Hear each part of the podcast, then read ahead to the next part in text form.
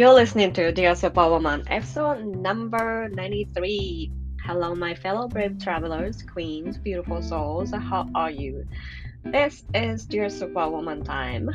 皆さんお元気ですか？今週も Dear Superwoman のお時間がやってまいりました。数あるポッドキャストの中から Dear Superwoman を選んで聞いていただいてありがとうございます。今週もですね、やっと先週あたりから具合が良くなってきて、なんもう本当になんていう具合が良くなったっていうか、いつもの通りのいつもの通りのなんかこうエネルギーが私の中に戻ってきてですね、やっとなんかこう通常運転感が出てきた感じですね。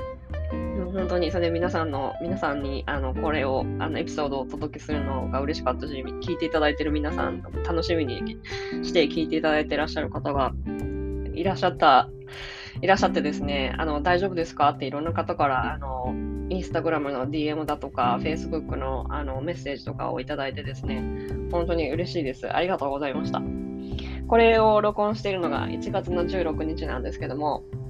あの新型コロナウイルスのオミクロン株に多分私はかかったんですけど、まあ、症状が出てからやっとさんしゅうかんくらいですね。それで私は良くなったんですけども、このオミクロン株ですね、あのアメリカのうんとチーフメディカルアドバイザー、大統領のチーフメディカルアドバイザーからこう日本語でなんていうのか、首席医療顧問っていうんだと思うんですけど、多分日本語ででファウチ博士はですね、オミクロン株はもう全世界の人が全員になるっていうふうに言ってたんですよね。この、うんと、いつからで、いつ、みっかぐらい前にそう言っちゃったんですけど、ファウチさんが。で、全員かかるっていうふうに、ほとんどの人がかかるっていうふうに言ってて、なんかでもなんかこんな症状が長く続いたりとか、なんかこの後遺症が 長, 長, 長引くっていう風にあの聞いたりとかすると、それはかからない方がいいに決まってるので、ファウチさんここまでこんなこと言っていいのって思っちゃったんですけど、皆さんは大丈夫でしょうか？もしかかった人がいたらとかいたらですね、あのなんかこうかかった人がいたら何かもう私もかかりましたよっていうのをなんかこう ディーエム とかでシェアしてくると、なんか私もそうなんだってなんか話したいなと思って、なんかこうあったら教えてくださいね。さてさて、あのー、最初多分いっしゅうかんぐらい前いっしゅうかんぐらいとかその前年去年のうんとじゅうにがつ末ぐらいにはお伝えしたんですけど、いちがつの末ぐらいになんかこうあのーなんだっけワークショップをやりたいなって思ってますっていう風にお伝えしたんですけど、このコロナでですね全く身動きが取れなかったんですよね。だからちょっとずれるんですけど、にがつの中旬から後半ぐらいにかけてですねワークショップをやろうかなと思っています。で、このワークショップはFacebook の、 あのいつもお伝えしている無料 Facebook グループスーパーウーマンのラウンジでやります。で、このワークショップはですね誰でも無料で来れます。で、このスーパーウーマンのラウンジはですね、あの入り方は、うんと、Facebook グループのあ、Facebook グループの Facebook の、 あの検索画面でスーパーウーマンのラウンジっていう風にあの検索していただくとすぐ最初に出てくるので、ぜひぜひいらしてください。ただしこれあのプライベートグループですので、ぜひあの気になる方、ワークショップ気になる方はですね、あのこれからいろいろインスタグラムとかでもあのどんな風なものになるかっていうのはあのお伝えしていきたいと思いますので、皆さんインスタグラムのインスタグラムの私のアカウントマリコアンダーバーふたつ今だ アイエムディーエーいちまるはち っていう風にですね、あの生理コーチってあの検索すると出てくると思うので、インスタグラムであのフォローしていただいたりとかですねしていただくといいと思います。で、今までこの ピーディーエフ でお配りしていたあの生理痛、生理不順とか ピーシーオーエス とかですね、そういう生理にまつわるお悩みのある方たちのために、食べ物どんなものを食べていったらホルモンをサポートするためにどんなものを食べていったらいいのかっていうのをですねサポートするために、この ピーディーエフ でお買い物リストとしてまとめたんですよね。で、それは私のインスタグラムのアカウントから取れます。で、この、このですね、ピーディーエフ, リ ピーディーエフ の, そのお買い物リストについても、なんかこう、少し詳しくワークショップで掘り下げていこうかなとも思っているんですけども、気になる方はですね、ぜひぜひ、これに、あの、ワークショップは、あの、ワークショップのサインアップシートはですね、あのこれから作ろうと思っているので、とりあえず私もこう皆さんにお伝えしてプレッシャーを自分に与えないといつまで経ってもなんかやらないのでとりあえず言っとこうかなと思って今お伝えしています。さて、今週はソロエピソードなんですけども、やっと元気になったからね。で、先週にあの星占いとか星占いと私のこのインティティブリーディングをお伝えしたんですけど、このエピソードが大変人気だったのでですね、少しちょっとスピリチュアル寄りのお話をしようかなと思うんですけど、今週は私がそのキャロリン・マイスさんですね。キャロリン・マイスさんのこのチャクラで生きるっていう日本語で、日本語題で出ている本なんですけど、英語で言うと、えっと、アナトミー・オブ・スピリットっていう本なんですけども、これについてちょっとチャクラと子宮の関係についてのエネルギーに関して、ちょっと私も、私の経験を交えながらちょっとお話ししていこうかなと思っていますので、ぜひぜひ聞いてみてくださいね。See you later! Bye!さてさて、ではですね、行きましょう。このキャロリン・マイスさんのアナトミー・オブ・スピリット、日本語ではチャクラで生きるっていう本ですね。これについて少し私の自身、自身の体験を混ぜてお話ししたいなと思うんですけど、このお話、この本全体の趣旨としては、その自分の感情と感情がどういうふうにチャクラに影響して、このチャクラのアンバランスがどういうふうにあの体の体に体の影響、体のその病気とかにつながってるかっていうのを詳しくこう説明した本なんですね。で、特にこのだいにチャクラっていうのは子宮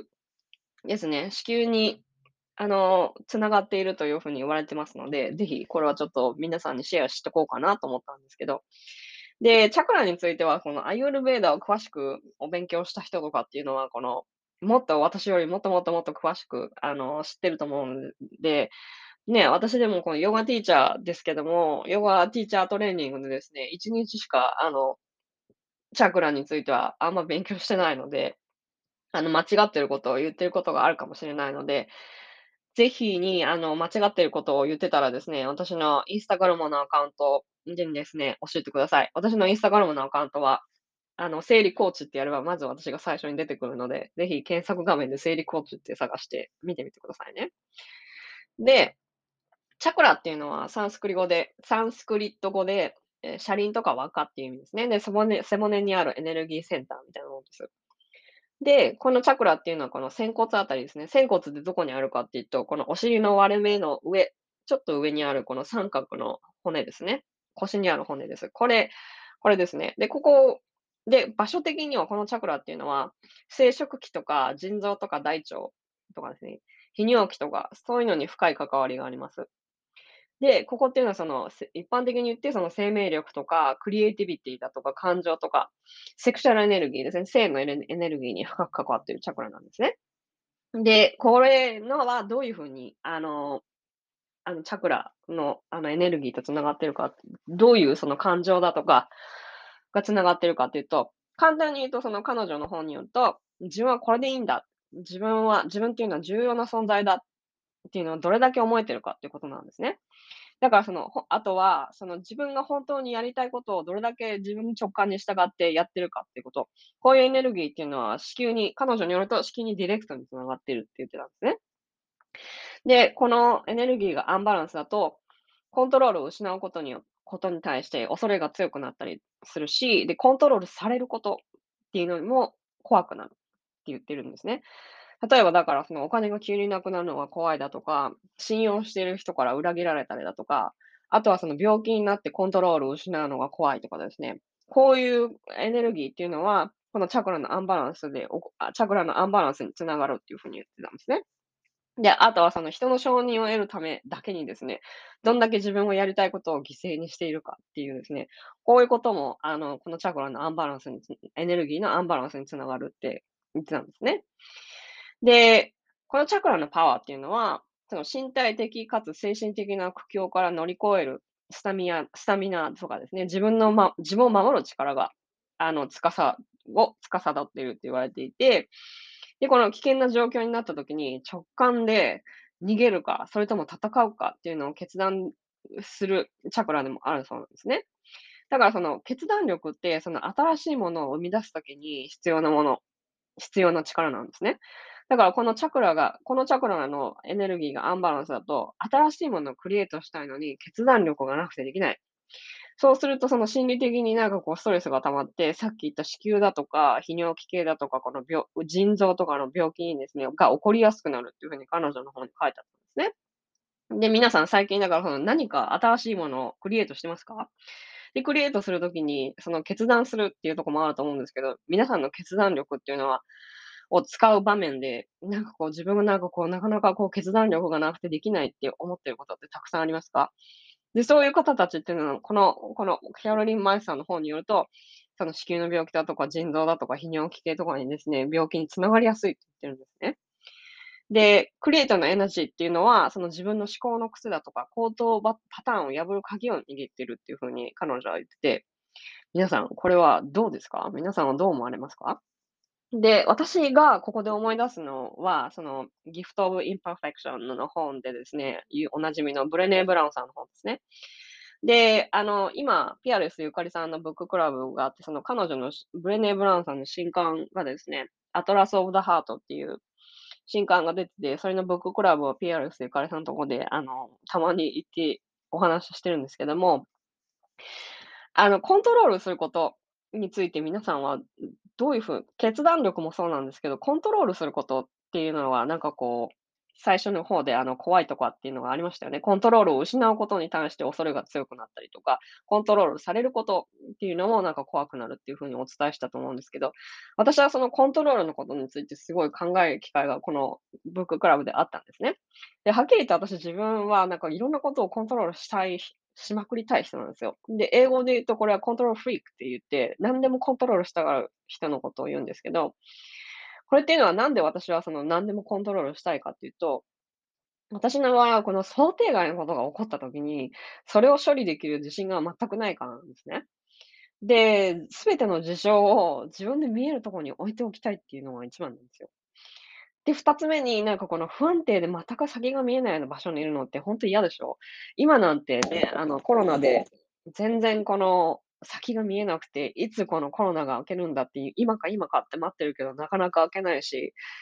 もう最初のこのデルタが終わったと思ったら、今度はオミクロン株が出てきて、どんどんどんどん新しい変異株が出てきて、なんかもう何が何だか分かんなくて、もう常に不安定でしょ。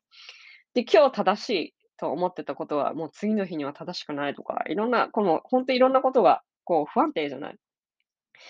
で、はっきり言ってなんかこう、私のサイキックでも私も私のこと、朝、明日のことなんて全くわかんないんですよね。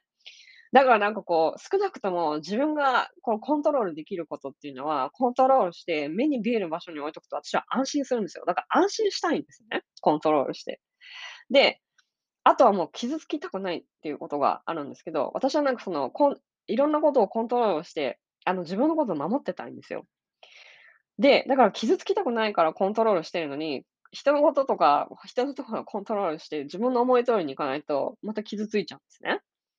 で、なんかそのコントロールして、なんかこういうなんかこう人間関係とかいろいろあったんですけど、その、コントロールして、もうしきれないことってたくさんあるってことは、なんか今まで頭で分かってたつもりなんですけど、最近なんかこう、ようやくなんかこう、感覚として、なんかこう、体の感覚っていうか、なんかこう、自分の中でレジスターされた、なんていうのかな、なもうなんかこう、理解し、理解が深まったんですよね。特に人間関係とか、ないくつかの人間関係を通してですね、私はこれすごいよく分かったんですけど、そのこちらがいくら好意を持って優しくしたとしても、例えばなんか全員の人に好かれるってことは無理でしょ。で、特に私が好意を持って接した人に、で、接した人の中で、なんかもう、でも相手の、相手からどうでもいいと思われてる時ってあるじゃないですか、たまに。で、それでなんかもう相手ど、どうでもいいと思ってる相手にですね、なんかこう、好意を返してくれないとですね、がっかりするっていう風になったりとか、思ってたんですけど、今までそういう風にその、私がこちらがいくら好意を持って優しくして、相手の人がこの好意を返してくれないっていう場合にですね、私は今までなんかこう、私になんかどっか悪いところがあるから、この人は好意を返してくれないんだろうなって思ってたんですね。で、だからさ、さらになんかこう、もっとなんかこう、いろんなことをして好意を持ってもらおうって、なんかこう、いろんなことをやってたりとかしたんですよ。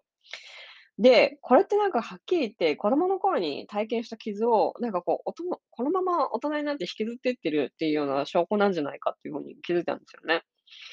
で、なんか最近はこう、何人かのその人間関係を通して、向こうがこう、私がその好意と敬意を持って、あの、接したとしても、その相手側がそう思ってないってことは、私の責任じゃないんだなっていうのを、そこ、最近すごい深く感じるようになったんですよね。で、皆さんは、なんかこういう経験とかってありませんか？なんかこう、相互関係を感じないっていうか、私、こちらが使ったエネルギーと同じものを相手が返してくれないとき、皆さんどういうふうにしてますか？もう、さらっと、じゃあねって、もう、まあいいわ、あなたはいらないっていうふうにしてますか？皆さんはどうですか？まあ、これはまあ、これで、ああの、私の回経験だったんですけど、で、こういうことっていうのも、だからそのコントロールするっていうことに関しては、特にその子宮のエネルギーとこの第二チャクラのこのエネルギーに、あの、つながっているっていうふうに言ってたんですね。で、あとですね、その第二チャクラのそのクリエイティビティ、そのクリエイティビティですね。その何かを作り出すっていうこと。で、その毎日の生活の上で、その何、そのクリエイティビティを使って問題を解決するとか、そういうこも問題を解決する問題解決能力みたいな、そういうことがブロックされていると、なんかこの膣の感染症とかですね、不妊とか、子宮内膜症とか、子宮筋腫とかですね、うつ病になったりするっていうふうになんかこの彼女の本には書いてあったんですよね。本当にこれをどれだけその、彼女、彼女が多分、彼女の経験の上で、あの、もちろんこれは話してるので、だこれだからこうですよ、全員がそうなりますよって言ってるんじゃないので、それは、あの、皆さんにご承知しておいておいていきたいんですけど、こういうエネルギーがあったら、なんかこう、こういう風になるっていう風になんか彼女の本には書いてあったんですね。で、この、彼女の本の中では、そのマイスさんですね、マイスさんの、アナトミー・オブ・スピリットのところでは、よんじゅっさい以下の方で ピーエムエス とか、生理痛だとか、生理不順だとかある方っていうのは、その自分が女性として存在する今の環境が気に入らないとかですね、何かしら社会の中にいる女性としての役割に苛立ちを覚えているケースが多いっていうふうに言ってたんですけど、でもさ、こんなん誰だってそうじゃないと思ったんだけど、どうですか？なんかこう、女性としてなんかこう、生き生き、なんかこう不満、何の不満もなくて生きているってことってなかなか少ないと思うんですよね。でもこんなの誰だってそうなんじゃないかなと思ったんですけどね。どうですか？で、あの、あとですね、この第二チャクラのそのエネルギーの資金、そのエネルギーのことに関してはですね、この、あとは性的な喜び、セクシャルプレジャー、セクシャルプレジャー、性的な喜びですね。だからセックスに、セックスの時のですね、そういうこのセクシャルプレジャーに抵抗があったりだとか、何らかの罪悪感があったりとか、パートナーに恥ずか、恥ずかしくて、こうやってしてほしいとか言えないとか、そういうことがあるとですね、なんかやっぱりこの生理に問題が起こる可能性も高くなるっていうふうに言ってましたね。皆さんどうですか？で、あの、もっとなんかこう、どんどんいろんな例があるんですけど、この、彼女の、私の中で結構しっくりいったのが、このスピリチュアル的に、その彼女が言う、彼女が言うには、このスピリチュアル的に言うと、自分の成長に必要な人たちと、いかにうまく付き合っていくかっていうのを司るエネルギーセンターなんですよ、この第二チャクラが。だからこのどんな人間関係でもその人のために、その人のためにですね、自分の心のドアを開けて、その自分の人生に迎え入れたのは私たちですよね。だからこの第、この第二チャクラがうまく働いてないと、自分を守りきれなくって、トクシックな人を呼び寄せたりとかですね。あの、だから自分の人生にとってネガティブに働く人だ、ネガティブに働くエネルギーを持っている人たちをこう呼び寄せたりとか、後で結局傷ついてしまう。ってことがあるんですって。なんか思い当たる人いるじゃない。私はけ結構ありましたよ、これ。で、これっていうのはその自分自身、だからこの、なんていうのかな、その自分に成長な人たちをといかに付き合っていくかっていうのを司るってことはですね、はっきり言ってその心理的な境界線にも関係があって、で、この、往々にして、あの、女性の人たちがなかなか言いづらいノーっていうことですね。はっきりノーっていうことですね。これもなかなかこう言えないってことは、この、チャクラの、この第二チャクラのエネルギーにつながっているって言ってたんですよね。で、ね、なんか私はなんかすごいなと思ったんですけど。で、なんかこの、今まで、なんかこれまであのいろんな人とサイキックリーディングをやってきて、あの、水のエネルギーが足りないって多分お伝えした人が結構いるんですけど、そういう人たちにとっても、もちろんなんかこう今冬だから乾燥してて水が足りないだけなのかもしれないけど、この、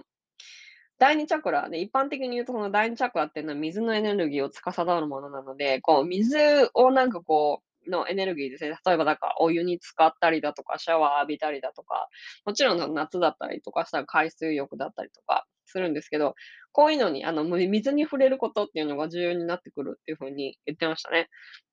で、